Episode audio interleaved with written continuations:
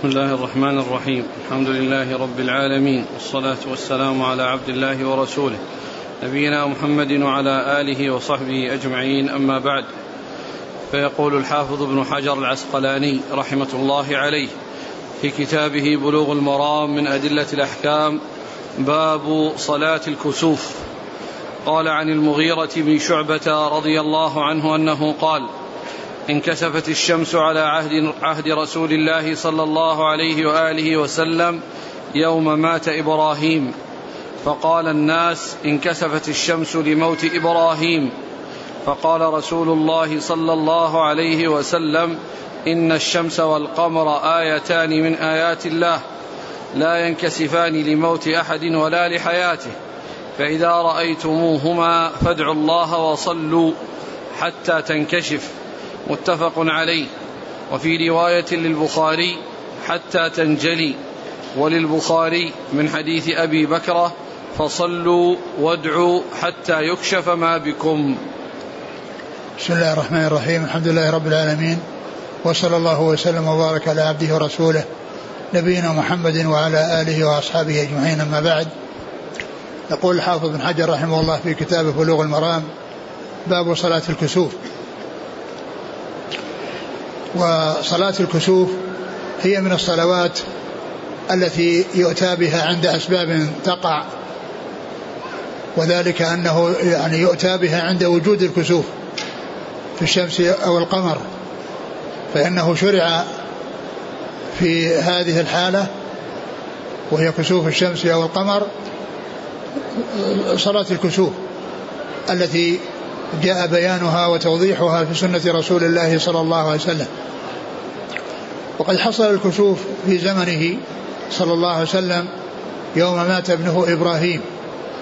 وكان في الجاهلية يعتقدون أن الكسوف إذا حصل فإنه يكون بسبب موت أحد وموت عظيم وأنها الكسوف سببه موت عظيم. وهذا شيء لا صحة له ولا أصل له وإنما هو من موروثات الجاهلية. فالرسول عليه الصلاة والسلام يعني آه، آه، جاء عنه في أحاديث منها هذا الحديث أن النبي صلى الله عليه وسلم آه، أن أن أن الرسول صلى الله عليه وسلم قال انكسفت الشمس يوم مات ابنه إبراهيم. فقال الناس انكسفت الشمس موت إبراهيم.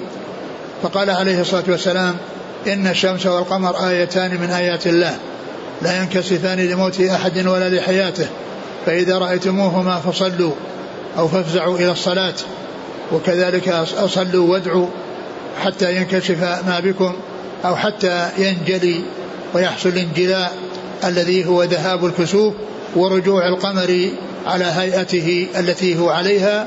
وكذلك رجوع الشمس إلى الهيئة التي كانت عليها قبل أن يحصل لها يعني ذلك الكسوف فالرسول عليه الصلاة والسلام آه، لما حصل الكسوف في اليوم الذي مات ابنه إبراهيم فيه آه، وسمع آه، ما يعني ما ما كان يقال إن الشمس تنكسف والقمر ينكسفان للموت أو لموت عظيم فقال عليه الصلاة والسلام إن الشمس والقمر آيتان من آيات الله.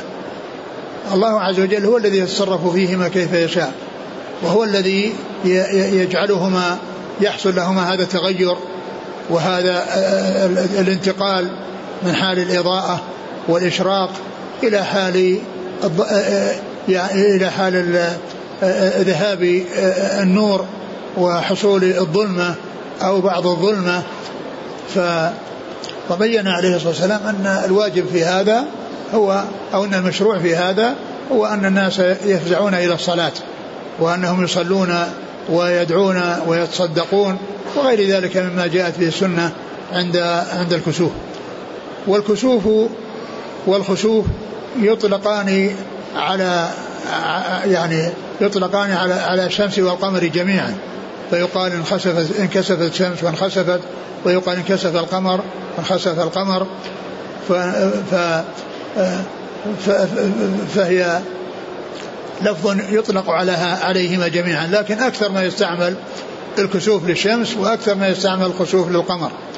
أكثر ما يستعمل الخسوف في القمر وأكثر ما يستعمل الكسوف للشمس ويصدق عليهما جميعا فيقال للقمر آه، كسوف ويقال ويقال للشمس خسوف. ولكن الغالب هو أنه يعب أنه يؤتى بالكسوف للشمس والخسوف للقمر وهو اللفظ الذي جاء في القرآن فيما يتعلق بالقمر في سورة القيامة. قال عليه الصلاة والسلام مبينا فساد ما كان يعتقده أهل الجاهلية من ان ذلك لموت عظيم فقال عليه الصلاة والسلام إن الشمس والقمر آيتان من آيات الله لأن من آيات الله الشمس والقمر والليل والنهار من أعظم آيات الله التي يشاهدها الناس باستمرار دائما وأبدا الليل والنهار والشمس والقمر. ومن أعظم المخلوقات التي يشاهدها الناس السماوات والأرض. السماوات والأرض. فهذا هاتان الآيتان اللتان يشاهدهما الناس دائما وأبدا ليلا ونهارا. إذا حصل لهما شيء من التغير فإن ذلك لا يرجع إلى ما يعتقدونه. وإنما يرجع إلى أنهما آيتان من آيات الله الله تعالى يخوف يخوف يخوف بهما عباده. وذلك أن هذا هذا هاتين الآيتين النجرتين المضيئتين المشرقتين التي آه، يعني هذا وصفهما وهذه حالهما إذا تغيرت إلى التغير والظلمة فإن ذلك يدل على عظمة الله عز وجل وأنه يفعل ما يشاء وأن العباد يخافون الله عز وجل كما أن هذا يحصل للشمس والقمر فإن التغيير من الله عز وجل يكون في المخلوقات وفي الناس.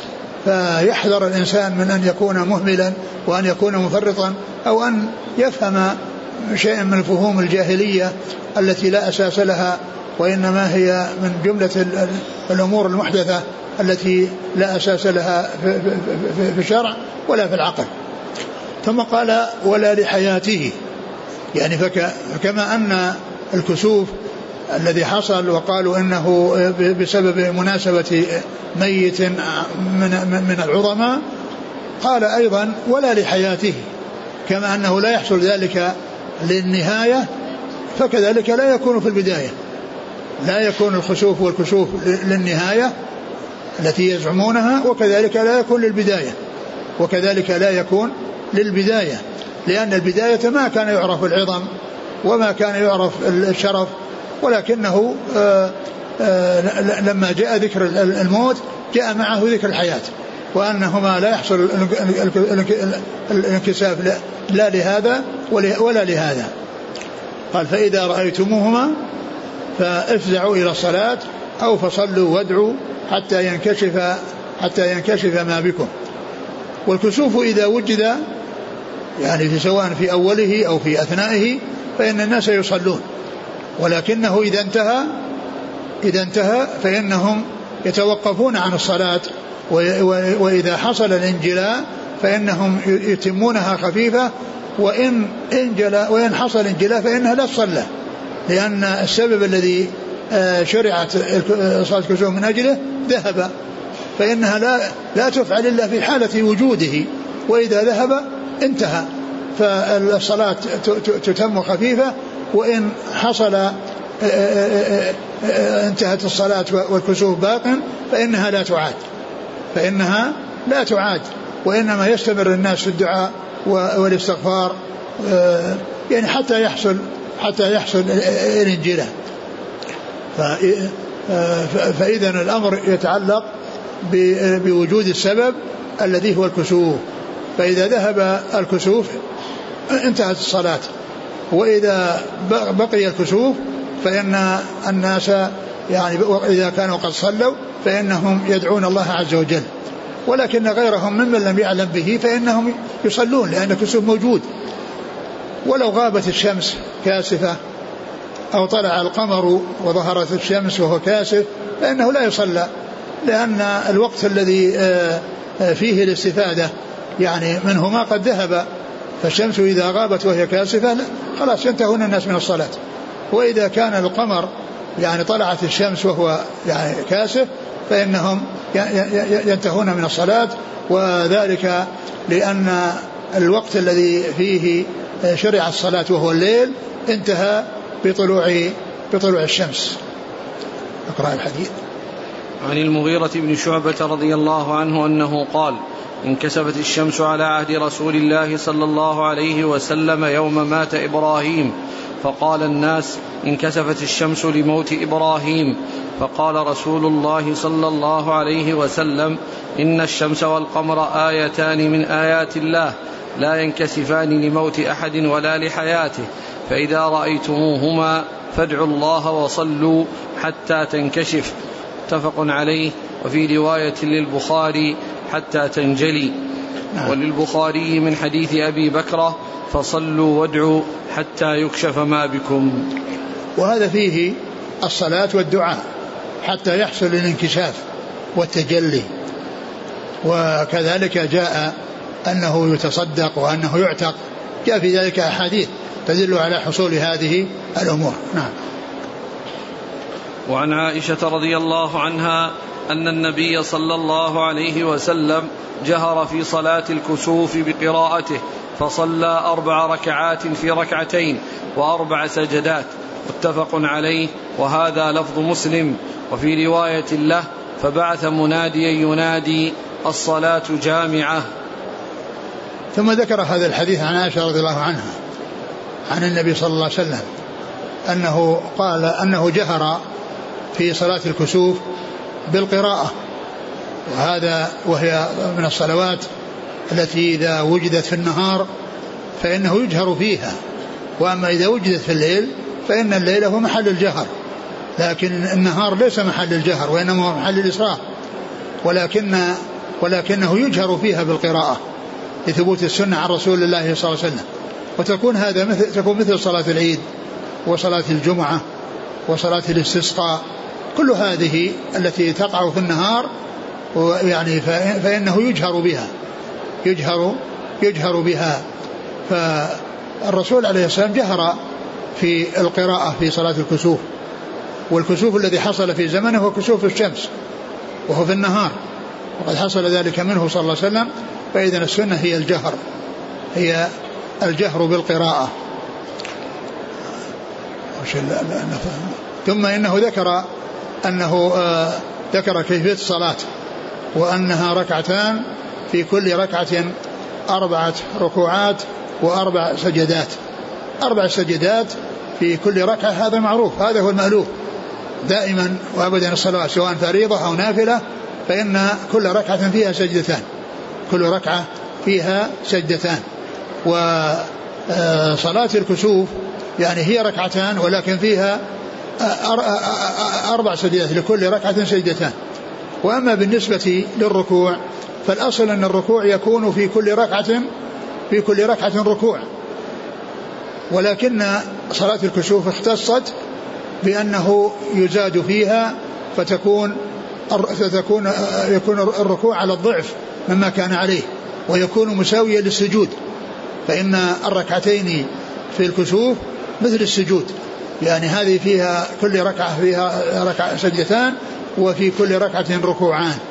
وهذا هو المحفوظ وهذا هو الذي آه، يعني آه، آه، المحفوظ في في في صلاة الكسوف أنه في كل ركعة ركوعان وفي صلاة الكسوف فيها أربع ركوعات وأربع سجدات. والزيادة إنما هي في في في في, في, في, في الركوع. أما السجود فإنه باق على ما هي عليه. السجود باق على ما هو عليه ما حصل فيه زيادة. وإنما الزيادة الطارئة بسبب الكسوف وفي صلاة الكسوف هي زيادة ركوع في كل ركعة من الركعتين. فهذا هو المحفوظ الثابت عن رسول الله عليه الصلاة والسلام وهو الذي تكون عليه الصلاة. وقد جاء يعني صفات أخرى تتعلق بزيادة ركوعات مع بقاء الصلاة على ما هي عليه إلا أن الفرق فيها زيادة ركوعات وهي إن كانت صحيحة فهي من قبيل الشاذ وإن كانت بإسناد ضعيف فهي فهي ضعيفة. والسبب في هذا أن أن الصلاة أن كل ما روي عن رسول الله صلى الله عليه وسلم في الصلاة إنه في صلاة واحدة معينة وهي يوم مات ابنه إبراهيم فما كان محفوظا وما اتفقت عليه الروايات أو كثير من الروايات هو أربع ركوعات. وقد حصل زيادات فتكون في الركوعات فتكون شاذة. نعم. وعن ابن عباس رضي الله عنهما أنه قال انخسفت الشمس على عهد رسول الله صلى الله عليه وسلم فصلى فقام قياما طويلا نحو من قراءة سورة البقرة ثم ركع ركوعا طويلا ثم رفع فقام قياما طويلا. وهو دون القيام الأول ثم ركع ركوعا طويلا وهو دون الركوع الأول ثم سجد ثم قام قياما طويلا وهو دون القيام الأول ثم ركع ركوعا طويلا وهو دون الركوع الأول ثم رفع فقام قياما طويلا وهو دون القيام الأول ثم ركع ركوعا طويلا وهو دون الركوع الأول ثم سجد ثم انصرف وقد تجلت الشمس. فخطب الناس متفق عليه واللفظ للبخاري. وفي رواية لمسلم صلى حين كسفت الشمس ثماني ركعات في أربع سجدات. وعن علي رضي الله عنه مثل ذلك. وله عن جابر رضي الله عنه صلى ست ركعات بأربع سجدات. ولأبي داود عن أبي بن كعب صلى فركع خمس ركعات وسجد سجدتين وفعل في الثانية مثل ذلك. بعد الحديث الأول الذي فيه الزيادات أو الفروق. الأول للبخاري حتى تنجلي وفي البخاري من حديث أبي بكرة فصلوا وادعوا حتى يكشف ما بكم. لا هذا اللي قرأنا الحديث الطويل هذا. الزيادات في الحديث الطويل. وفي رواية لمسلم صلى حين كسفت الشمس ثمانية ركعات في أربع سجدات. وعن علي رضي الله عنه مثل ذلك. وله عن جابر رضي الله عنه صلى ست ركعات بأربع سجدات ولأبي داود عن أبي بن كعب صلى فركع خمس ركعات وسجد سجدتين وفعل في الثانية مثل ذلك. ثم ذكر هذا الحديث الذي فيه تفصيل صلاة الكسوف الذي ذكر فيه التفصيل لصلاة الكسوف وأنه دخل في الصلاة وقرأ قراءة طويلة يعني قريبا من سورة البقرة ثم ركع ركوعا طويلا ثم قام قياما طويلا بعد الركوع يقرأ وهو دون القيام الأول. دون القيام الأول. ثم ركع ركوعا طويلا وهو دون الركوع الأول ثم قام وبذلك يكون ركعة يعني في كل ركعة ركوعين في كل ركعة ركوعين. والركوع الذي بعد الركوع الثاني أقل من الذي من الركوع الأول مما قبل الركوع الأول. ثم إنه سجد و و وبعد ذلك قام للركعة الثانية وفعل مثل ما فعل في الركعة الأولى إلا يعني معناه في ركو فيها ركوعان ولكن القيام والركوع والقيام يعني و و و القيام الأول والقيام الثاني كلها أقل مما حصل في الركعة الأولى. وصارت فيها أربع ركوعات أربعة ركوعات وأربع سجدات وهذا هو المحفوظ. وهذا هو الذي آه، آه، كثرت فيه الروايات وهو الذي آه، يعني عليه عمل العلماء وهو أن صلاة الكسوف فيها رك فيها ركعتان بكل ركعة ركوعان وهي بجملتها جميعا فيها أربع ركوعات وأربع سجدات. فهذه هي الكيفية وهي تختلف عن الكيفية الأخرى. كيفية الصلاة؟ ما فيه صلاة فيها ركوعان إلا في صلاة الكسوف ليس فيه صلاة فيها ركوعان إلا صلاة الكسوف. ثم قال ولمسلم صلى حين كسفت الشمس ثمان ركعات في أربع سجدات. وهذا فيه أن الصلاة التي صلاها الرسول صلى الله عليه وسلم يوم مات ابنه إبراهيم في ثمان ركوعات. يعني معناه في كل ركوع أربع ركوعات. وفي الركعتين ثمان ثمان ركوعات. وأما السجود فهو على ما على ما هو عليه يعني أربع سجدات. فإذا صار هناك خلاف اختلاف عن عن الرواية الصحيحة السابقة بأنها فيها ثمان ركوعات. وهذا يعتبر شاذ عند أهل العلم لأنه أسانيده صحيحة وقد رواه مسلم في صحيحه ولكنه كله يرجع إلى صفة صلاة واحدة وهي يوم مات ابنه إبراهيم. لأنه لو كان هناك حصل عدة كسوفات يقال هذا محمول على كذا وهذا محمول على كذا. لكن لما كان صلاة واحدة وجاء في بعض الروايات الكثيرة أنها أربع ركوعات وجاء في بعضها آه ثمانية ركوعات أو ستة ركوعات أو خمسة ركوعات كل هذه تعتبر شاذة. تعتبر شاذة ولا يعول عليها وإنما التعويل على ما كان محفوظا الذي هو أربع ركعات. أربع ركوعات في آه، في ركعتين. وهذا اللفظ لمسلم ولكنه آه، إسناده صحيح وهذا يعتبر شاذا لأنه إذا صح الإسناد فهناك شيء وراء صحة الإسناد وهو أن لا يكون شاذا. ولهذا يعرفون الصحيح هو يعني ما, ما رواه يعني آه، عدل عن عن عدل متصل السند غير معلل ولا شاذ. لأن قد يصح السند وقد يكون الإسناد صحيحا ولكنه يكون شاذا لأن فيه مخالفة ما هو محفوظ وما هو ثابت وهو أربعة أربعة الأربعة الركوعات. ولمسلم؟ صلى حين كسفت الشمس ثمان ركعات في أربع سجدات وعن علي رضي الله عنه مثل ذلك. ثم هذا الحديث فيه التعبير عن الشمس بالخسوف لأنه قال أوله انخسفت أوله إي نعم. انخسفت الشمس فهذا تعبير عن يعني بالخسوف للشمس. و يعني الذي مضى انكسفت الشمس وهنا انخسفت الشمس فإذا يعبر عن التغير الذي يحصل للشمس بالكسوف والخسوف. ومثله القمر يعبر عنه بالكسوف والخسوف. نعم. وله عن جابر والمسلم ثمان ركوعات. نعم. وهذا شاذ. لا تصلى صلاة الكسوف بثمانية ركوعات وإنما تصلى بأربع ركوعات. لأنها كلها تحكي قصة واحدة. فما كان يعني محفوظا فهو المعتبر وما كان سواه أو مقابلا له فهو الشاذ وإن كان إسناده صحيحا. لأن من شرط الصحيح مع صحة مع ثقة ثقة الرجال ومع الاتصال ألا يكون معللا ولا شاذا. وله عن جابر رضي الله عنه صلى ست ركعات بأربع سجدات ولأبي داود وهذا مثله. يعني ذكر ست ركعات يعني ستة ركوعات. لأن الرواية السابقة يعني ثمان ثمانية ركوعات وفي هذه الرواية ستة ركوعات يعني في ركعتين. يعني في كل ركعة في الأول أربع ركوعات وفي الركعة الثانية ثلاثة ركوعات. نعم.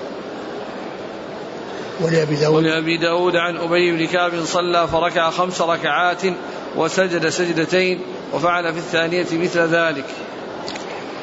أنه فعل إيش؟ في الثانية مثل ذلك. ولأبي داود. عن أبي بن كعب صلى فركع خمس ركعات وسجد سجدتين. وفي وفعل في الثانية مثل ذلك. وهذا فيه وهذا فيه أن الركعة الواحدة فيها خمسة ركوعات. خمسة ركوعات فيكون في الركعتين عشرة. يكون في الركعتين عشرة ركوعات. اللي تقدم أربع ركوعات في صحيح مسلم. وهذا فيه أنها يعني في آه، عشرة ركوعات في كل ركعة خمسة خمسة ركوعات. نعم. وعن عبد الله بن عباس رضي الله عنهما أنه قال ما هبت ريح قط إلا جثى النبي صلى الله عليه وسلم على ركبتيه وقال اللهم اجعلها رحمة ولا تجعلها عذابا. رواه الشافعي والطبراني. رواه الشافعي. والطبراني. نعم. ثم ذكر هذا الحديث أن النبي صلى الله عليه وسلم ما هبت ريح إلا جثى الرسول صلى الله عليه وسلم وقال اللهم اجعلها رحمة ولا تجعلها عذابا. اللهم اجعلها رحمة ولا تجعلها عذابا. والحديث يعني فيه مقال. نعم. وعنه رضي الله عنه أنه صلى في زلزلة ست ركعات وأربع سجدات. وله وعنه نعم. أنه صلى في زلزلة ست ركعات وأربع سجدات. وقال هكذا صلاة الآيات. رواه البيهقي. وذكر الشافعي عن علي بن أبي طالب رضي الله عنه مثله دون آخره. أعد وعنه رضي الله عنه أنه صلى في زلزلة ست ركعات. ابن عباس؟ نعم. نعم. نعم. صلى في زلزلة ست ركعات وأربع سجدات وقال هكذا صلاة الآيات. ثم ذكر هذا الأثر عن ابن عباس رضي الله عنهما أنه حصل زلزلة يعني يعني زلزال وهو يعني تحرك الأرض وارتجافها وتحركها فصلى آه، آه، يعني مثل صلاة الكسوف في آه، في ركعتين في كل ركعة سجدتان وفي كل ركوع وفي كل وفي كل ركعة ثلاث ركوعات. يعني مثل مثل الصفة الثانية التي مرت الصفة الثانية التي مرت فيما يتعلق بصفة صلاة الكسوف. وهذا موقوف موقوف على ابن عباس. وهذا موقوف على ابن عباس. نعم.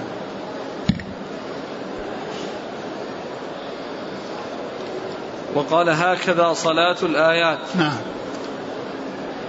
يعني الآيات يعني لعله قاسه على على الكسوف. الكسوف يعني آية من آيات الله. آية من آيات الله. أو أنه قاله باجتهاده رضي الله عنه وأرضاه. نعم.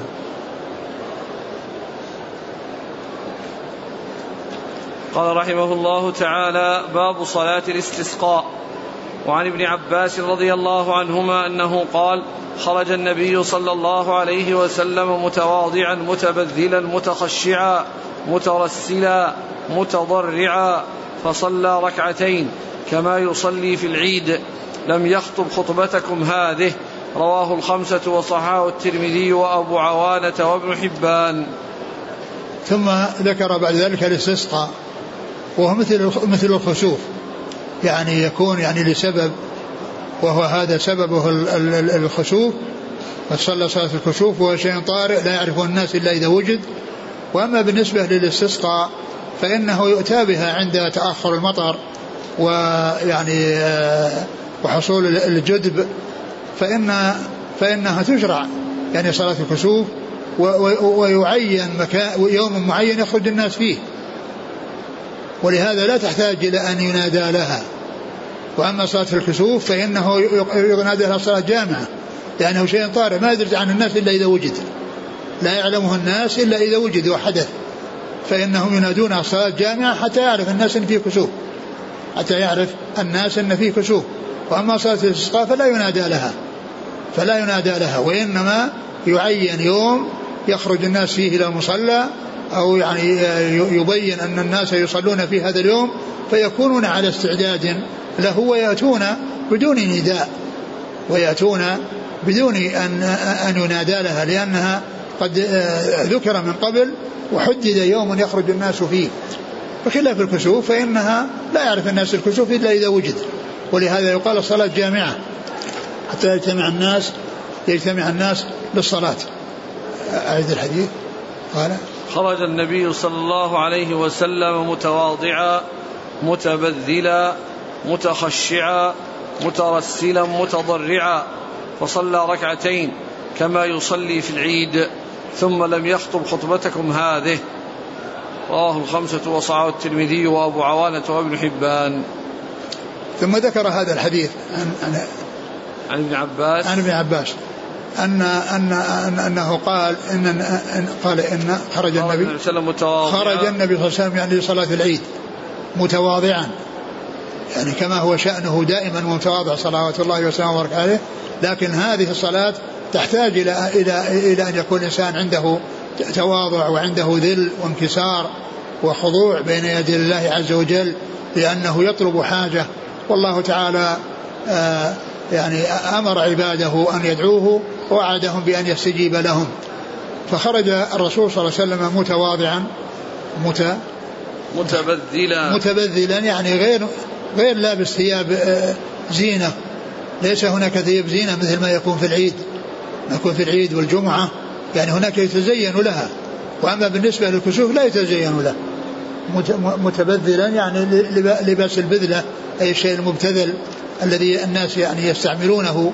يعني من غير أن يعملوا آه، آه، يتجهوا إلى تجديد الثياب وإلى لبس الثياب الجديدة فإنه ما لبس ثيابا جديدة وإنما لبس اللباس المعتادة لم يكن ذلك كالعيدين ولم يكن كالجمعة يعني بحيث يتجمل لها بلبس أحسن الثياب.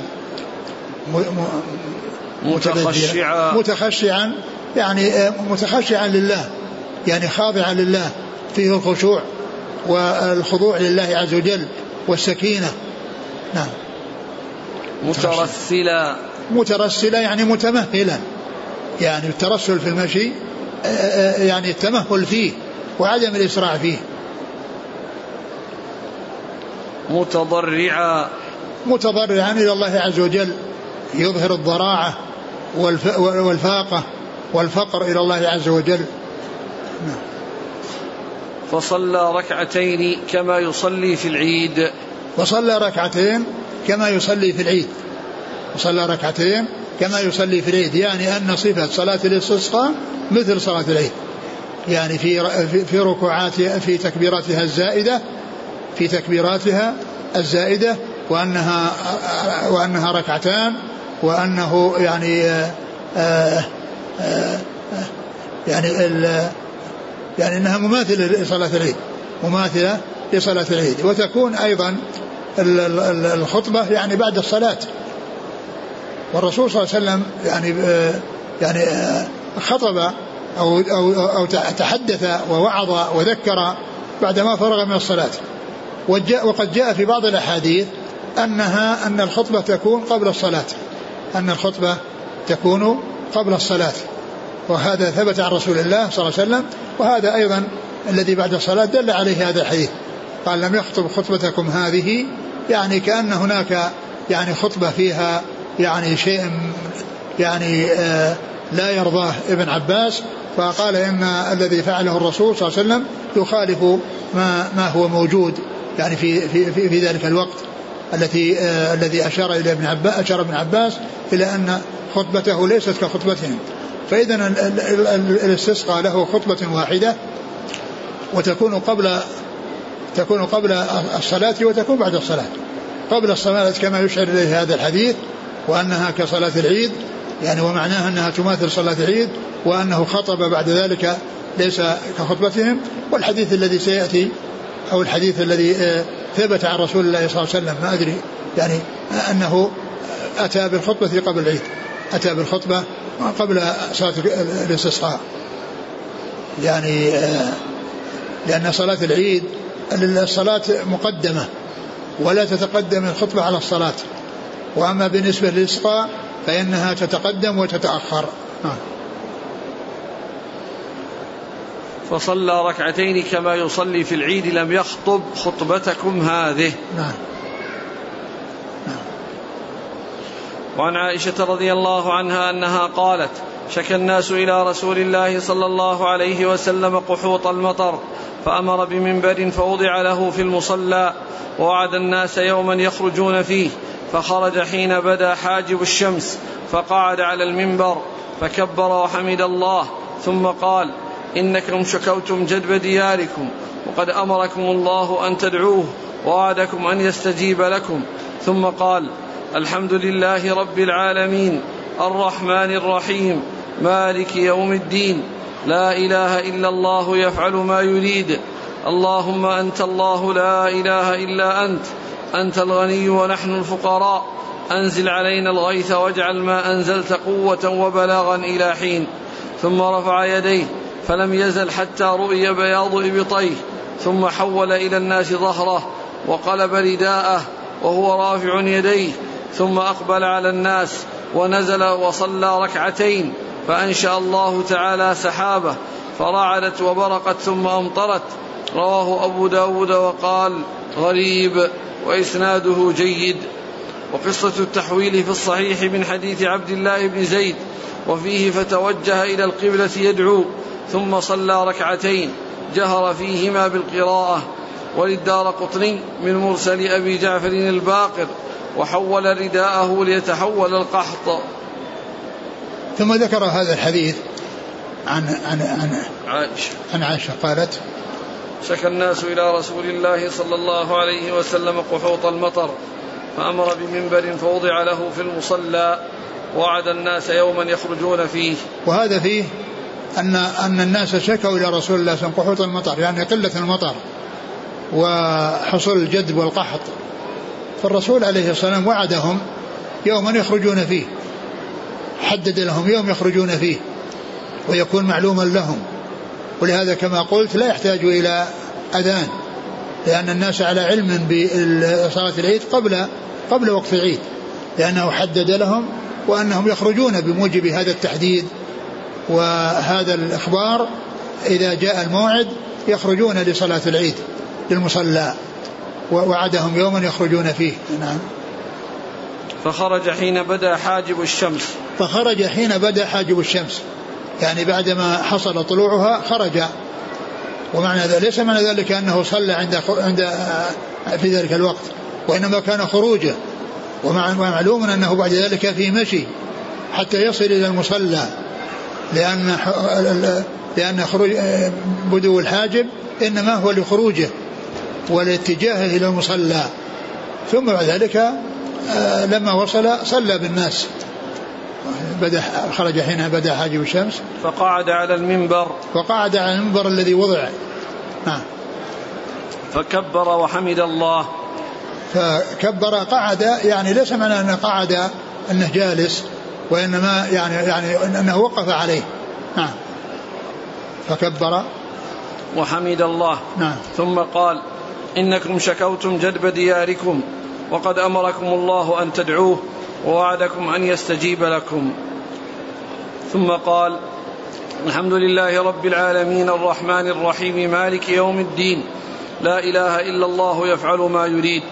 اللهم أنت الله لا وهذا اله وهذا يدلنا على أن خطبة الاستسقاء أنها تبدأ بالحمد لا تبدأ بالتكبير. يعني بعض الفقهاء يقولون أنه يكبر تسعا. يعني في يكبر تسعا يعني في الخطبة في بدايتها. وهذا الحديث يبين ان أن الإنسان يبدأ أنه يبدأ بالحمد لله. بالحمد لله كما تبدأ الخطب. كما تبدأ الخطب فإنها تبدأ بحمد الله والثناء عليه وهكذا جاء في هذا الحديث أنها تبدأ بحمد الله. أنها وأنه كان بعد الصلاة. وأن الخطبة يعني كانت بعد الصلاة. لأن الرسول صلى الله عليه وسلم يعني الخطبة؟ لا لا, لا ثم صلى بعد ذلك؟ نعم. نعم. هذا لكن الأول الذي قلت إنه كان قبل الصلاة واما بعد الصلاة وأنها قال إنها كالعيد. ومعلوم إن العيد إنما تكون يعني الخطبة يعني قبل آه، الصلاة آه، الخطبة بعد الصلاة. نعم. قال لا إله إلا الله يفعل ما يريد. اللهم أنت الله لا إله إلا أنت. أنت الغني ونحن الفقراء. أنزل علينا الغيث واجعل ما أنزلت قوة وبلاغا إلى حين. ثم نعم. رفع يديه فلم يزل حتى رؤي بياض إبطيه. يعني أن هذا من دعاء صلى الله عليه وسلم في في في في, في, في الخطبة. في خطبة الاستسقاء هذا من دعائه عليه السلام ثم تحول يعني ورفع يديه تحول إلى جهة القبلة. ويعني ودعا وحول رداءه أو, أو, أنه أو جاء وقد جاء أنه يحول الرداء ثم يدعو يعني رافعا يديه حتى يرى بياض إبطيه وذلك لأنه يبالغ في الرفع حتى تكون ظهورها إلى السماء وبطونها إلى الأرض. وهذا هو الذي جاء في صلاة الكسوف في صلاة الاستسقاء أن الأيدي ترفع ظهورها إلى إلى السماء وبطونها إلى الأرض. ثم بعد بعد الدعاء؟ قال ثم رفع يديه فلم يزل حتى رؤي بياض إبطيه ثم حول إلى الناس ظهره وقلب رداءه يعني هو دعا وهو في الخطبة.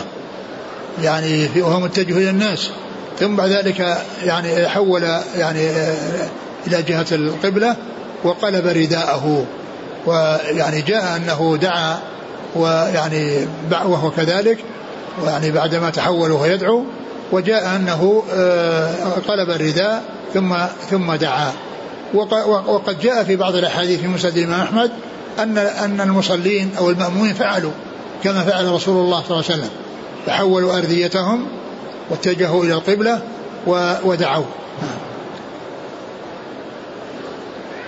ثم أقبل على الناس ونزل وصلى ركعتين. ثم أقبل على الناس ونزل وصلى ركعتين. يعني معناه هنا أن الخطبة مقدمة على الصلاة. أن الخطبة مقدمة على الصلاة. وكونها مثل صلاة العيد يعني معنى ذلك أن الصلاة مقدمة معنى ذلك أن الصلاة مقدمة على على على الخطبة. ولهذا تجوز الخطبة قبل الصلاة وبعد الصلاة. فأنشأ الله تعالى سحابة فرعدت وبرقت ثم أمطرت. فأنشأ الله سحابة يعني بعد يعني هذه الصلاة وبعد هذا الدعاء سحابة يعني انتشرت وأرعدت وأبرقت ونزل السماء المطر. نعم. وفيه فتوجه إلى القبلة يدعو ثم صلى ركعتين جهر فيهما بالقراءة. نعم. وكذلك هذا يدل على أنه يجهر فيها بالقراءة وكونها مثل العيد العيد يجهر فيها بالقراءة. وهذا في تنصيص على أنه أيضا يجهر فيها بالقراءة. وقد مر أيضا في صلاة الكسوف أنه يجهر فيها بالقراءة. يعني فصلوات النهار التي يؤتى بها وهي فيها قراءة يجهر فيها كالجمعة والعيدين والخسوف والاستسقاء. وللدار قطني من مرسل أبي جعفر الباقر وحول رداءه ليتحول القحط يا هذا فيه الإشارة إلى الحكمة وأنه حول رداءه تفاؤلا بأن يتحول القحط إلى إلى إلى خصب إلى خصب و يعني و ويعني نزول غيث وكثرة الخيرات بدل القحط آه. وعن أنس رضي الله عنه أن رجلا دخل المسجد يوم الجمعة والنبي صلى الله عليه وسلم قائم يخطب فقال يا رسول الله هلكت الأموال وانقطعت السبل فادعوا الله يغيثنا. فرفع يديه ثم قال اللهم اغثنا اللهم اغثنا فذكر الحديث وفيه الدعاء بإمساكها متفق عليه. ثم ذكر هذا الحديث الذي فيه أن الاستسقاء يكون أيضا في الجمعة وفي خطبة الجمعة. كما أنه يكون في المصلى فإنه يكون في الجمعة. ولهذا الرسول لما كان يخطب يوم الجمعة دخل رجل وقال يا رسول الله هلكت الأموال وانقطعت السبل. يعني هلكت الأموال بهزالها وضعفها وانقطعت السبل. يعني ما كانت السبل يعني يحصل السير عليها لأن الهزال آه، منع من سير الإبل في السبل. ووصولها إلى الأماكن التي يحتاج إلى التي تنقل فيها الأمتعة وينقل فيها ما يريده الناس يعني بسبب هزالها وضعفها بسبب القحط وقلة المطر. وهذا يعني حصل في الخطبة. نادى, نادى رسول الله وقال يا رسول الله حصل كذا وكذا فادعو الله أن يغيثنا فرفع يديه عليه الصلاة والسلام. واستغاث وسأل الله عز وجل وأمطر نزل المطر وهو لا يزال على المنبر عليه الصلاة والسلام.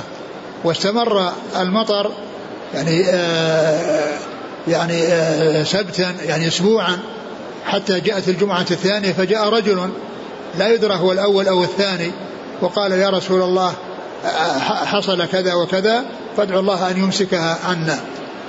فالرسول عليه الصلاة والسلام دعا وقال اللهم حوالينا ولا علينا. ما قال اللهم أمسكها وإنما أتى بهذا الكلام الجميل الذي هو من كمال بيانه وفصاحته وأدبه مع الله عز وجل فقال اللهم حوالينا ولا علينا. يعني أن المطر يكون على الفلات وعلى مواضع الرعي ويكون على الضراب والآكام وبطون الأودية ومنابت الشجر. وهذا يعني آه الأول طلب الاستسقاء وأما في الآخر طلب الاستصحاء. طلب الاستصحاء يعني أنه يكون صحو. الأول يطلب, يطلب سقيا وفي الثاني يطلب صحوا وأن السماء تكون صحوا.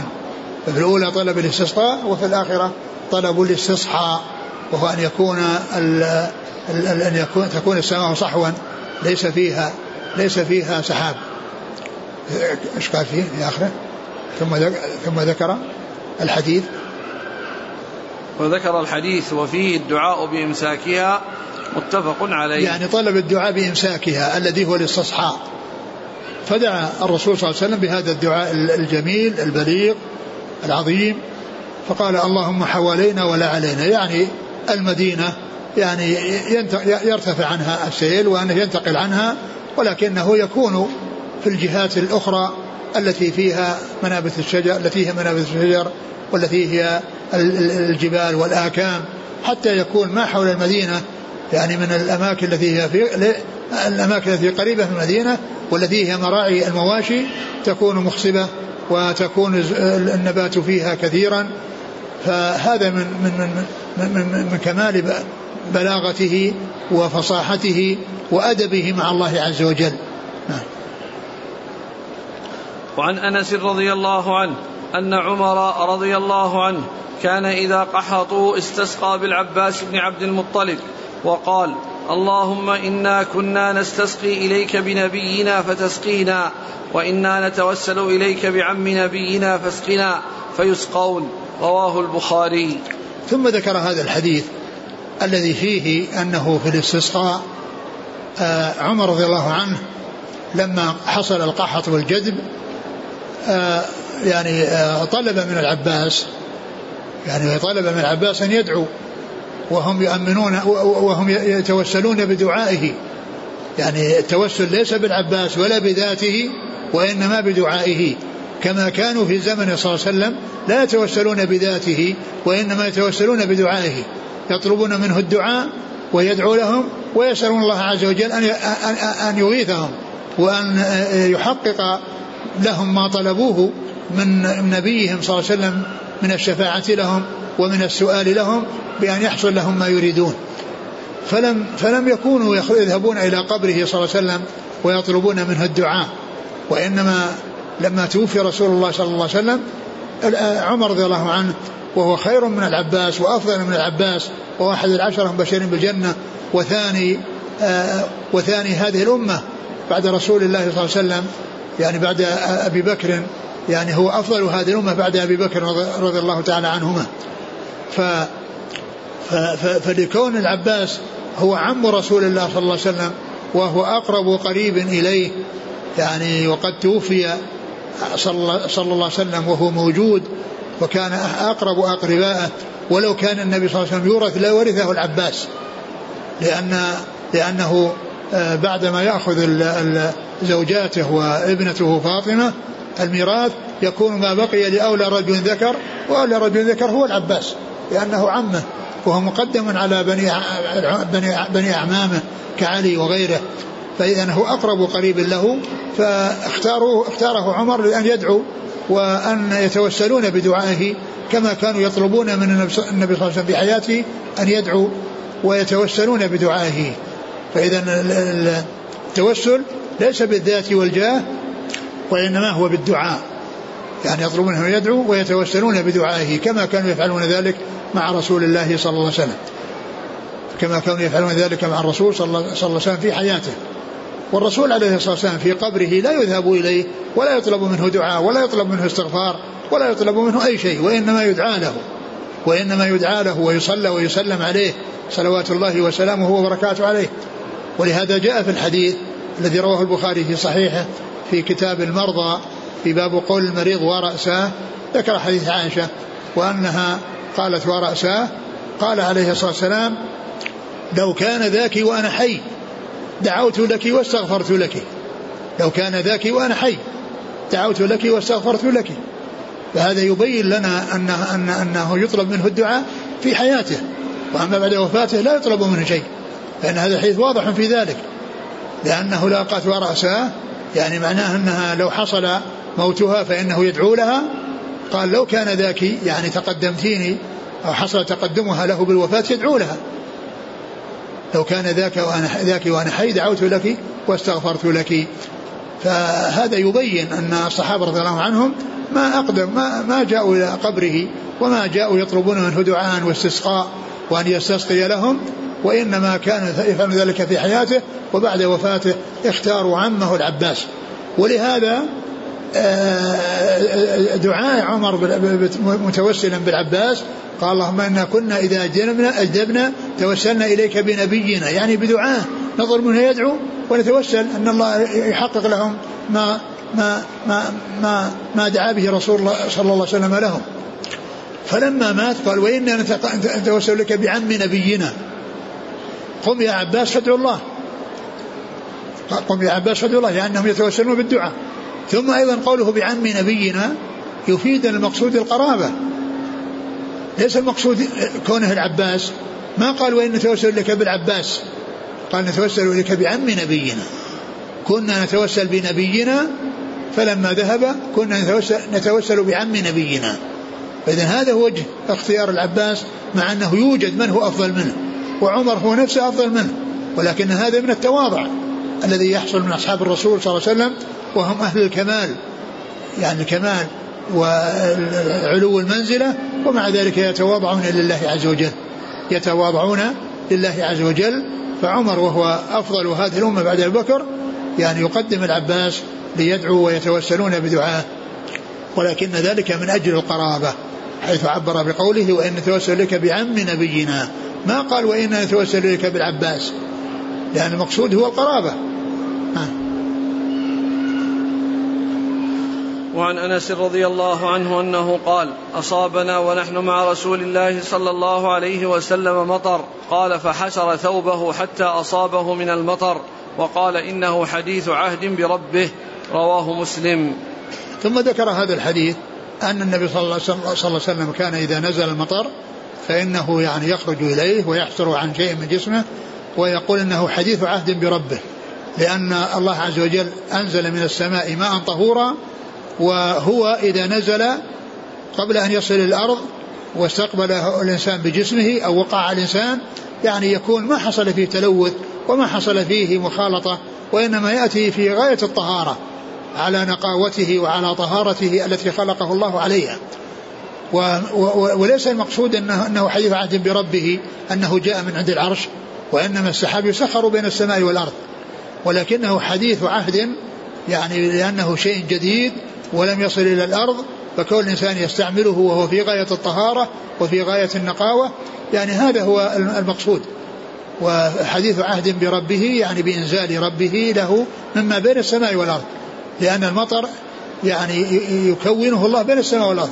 ولا ينزله من السماء المبنية وتنشق السماء وينزل المطر منها وإنما المقصود كما جاء في الحديث والسحاب المسخر بين السماء والأرض. والسحاب المسخر كما قال في القرآن والسحاب المسخر بين السماء والأرض. فالله تعالى ينشئه بين السماء والأرض. ولكنه عندما ينزل وهو ماء طهور قبل أن يصل إلى الأرض هو على طهارته ونقاوته وهو حديث حديث عهد بإيجاده بين السماء والأرض وإنزاله. نعم. وعن عائشة رضي الله عنها أن رسول الله صلى الله عليه وسلم كان إذا رأى المطر قال اللهم صيبا نافعا. أخرجاه. ثم ذكر هذا الحديث الذي يدعى به عند نزول المطر. اللهم صيبا نافعا. يعني صيبا يعني يقع على الأرض ويكون نافعا بحيث ينبت فيه العشب ويعني يعني يكثر الماء في, في, في الآبار فيحصل النفع في الحال وفي المآل يعني في الوقت الحاضر وبعد ذلك. لأن الماء إذا بقي في الآبار وكان في الأرض والناس يعني ينزعونه في أوقات كثيرة في أوقات متعددة. يعني في الوقت الحاضر وفي المستقبل. وعن سعد رضي الله عنه أن النبي صلى الله عليه وآله وسلم دعا في الاستسقاء اللهم جللنا سحابا كثيفا قصيفا دلوقا ضحوكا تمطرنا منه رذاذا قطقطا سجلا يا ذا الجلال والإكرام. رواه أبو عوانة في صحيحه. وهذا الحديث يعني فيه فيه ضعف. يعني فيه إسناده ضعف. و وهو دعاء دعا به الرسول صلى الله عليه وسلم في, في الاستسقاء. قال كان يدعو؟ أن دعا في الاستسقاء. اللهم جللنا سحابا كثيفا قصيفا. جللنا يعني يجللهم يعني أنه يكون عاما. يعني يعني يعني يعني يعم الأرض وينتشر في الأرض. جللنا سحابا. كثيفا. ها؟ كثيفا. كثيفا يعني كثيرا. من الكثافة وهي الكثرة. قصيفا. قصيفا قصيفا يعني إذا رعد نعم دلوقا دلوقا نعم وش قال, وش قال هطلا شديدا ها؟ أي هطل هطلا, هطلا شديدا, هطلا شديدا نعم ضحوكا ضحوك هذا برق تمطرنا منه رذاذا رذاذا هو الخفيف الذي هو دون الطش يعني الطش يعني يعني يعني يكون كبيرة. يعني إذا نعم. تمطرنا منه رذاذا قطقطا. قطقطا يعني هذا أقل حبات المطر. ويليها الرذاذ ويليها الطش. فالرذاذ متوسط بين الطش وبين القطقط. يعني هذا أكبر حبة تنزل يعني أنه يكون يعني واسعة عريضة وخلاف تلك فإنها خفيفة جدا. والرذاذ هو فوق القطقط وتحت الطش. سجلا سجلا يعني, يعني يصب. شدة نزول المطر. ها؟ شدة نزول المطر. شدة نزول المطر. يعني مثل يعني سجل الماء يعني كونه يصبه. يعني نعم. يا ذا الجلال والإكرام رواه أبو عوانة في صحيحه. وفي إسناده رجل يعني قيل أنه متهم. شوف في إسناده أنه محمد عبد الله محمد البلوي. ما عندنا ها؟ ما وقفنا على شيء هو ضعيف. أقول هو ضعيف جدا. وعن أبي هريرة رضي الله عنه أن رسول الله صلى الله عليه وسلم قال خرج سليمان عليه الصلاة والسلام يستسقي فرأى نملة مستلقية على ظهرها رافعة قوائمها إلى السماء. تقول اللهم إنا خلق من خلقك ليس بنا غنى عن سقياك. فقال ارجعوا فقد سقيتم بدعوة غيركم. رواه أحمد وصححه الحاكم. ثم ذكر هذا الحديث عن سليمان بن داود عليه الصلاة والسلام وهو أنه خرج يستسقي فرأى نملة مستلقيه على ظهرها رفعت قوائمها إلى السماء وتقول اللهم إنا خلق من خلقك وليس بنا غنى عن فضلك. عن سقياك. عن سقياك. فقال ارجعوا فقد سقيتم بدعوة غيركم. وسليمان عليه الصلاة والسلام أطلعه الله على يعني آه، أعطاه ملكا لا ينبغي لأحد من بعده ومن ذلك أنه يسمع كلام الطير ويعرف لغاتها ويعرف يعني ما يتعلق بالطير وغير الطير حتى يعني حتى النمل الصغار كما جاء في هذا الحديث. وقد علم منطق الطير وعرف يعني كلامها وشيء خصه الله به ف وهو يدل على أن الاستسقاء سنة قديمة وأنها موجودة في الأمم السابقة كما جاء في هذا الحديث. أن سليمان خرج يستسقي وفيه أيضا أنهم كانوا يخرجون يعني أن فيه خروج للاستسقاء كما هو موجود في هذه الشريعة. فكما هو موجود في هذه الشريعة أنه يخرج إلى المصلى. وكذلك هنا فيه خروج للاستسقاء. ووجد هذه النملة فقال ارجعوا فقد دعيتم فقد سقيتم بدعوة غيركم. أعد الحديث. خرج سليمان عليه الصلاة والسلام يستسقي فرأى نملة مستلقية على ظهرها رافعة قوائمها إلى السماء تقول اللهم إنا خلق من خلقك ليس بنا غنى عن سقياك. فقال ارجعوا فقد سقيتم بدعوة غيركم. ومثل هذا ما حصل في القرآن ما جاء في القرآن عن النملة التي سمع كلامها وتبسم ضاحكا من قولها. فهو شيء أطلعه الله عليه ومكنه منه بحيث لا يحصل لأحد من بعده. حتى في هذا الزمان الذي حصل فيه التقدم الصناعي ووجدت فيه الطائرات والصواريخ ووجد شيء من ذلك ما ما حصل فيه أنه في لحظة يأتي عرش من اليمن إلى الشام في لحظة واحدة. يعني هذا شيء خصه الله به وأعطاه ملكا لا ينبغي لأحد من بعده حتى في هذا الزمان لن يبلغوا إلى ما بلغه سليمان عليه الصلاة والسلام من هذا الملك الذي آه، الذي حصل له ولا ولا ينبغي, ولا ينبغي لأحد بعده صلوات الله وسلامه وبركاته عليه. نعم. وعن أنس رضي الله عنه أن النبي صلى الله عليه وسلم استسقى فأشار بظهر كفيه إلى السماء أخرجه مسلم. وهذا فيه كيفية رفعه عليه الصلاة والسلام يديه إلى السماء وهو يستسقي.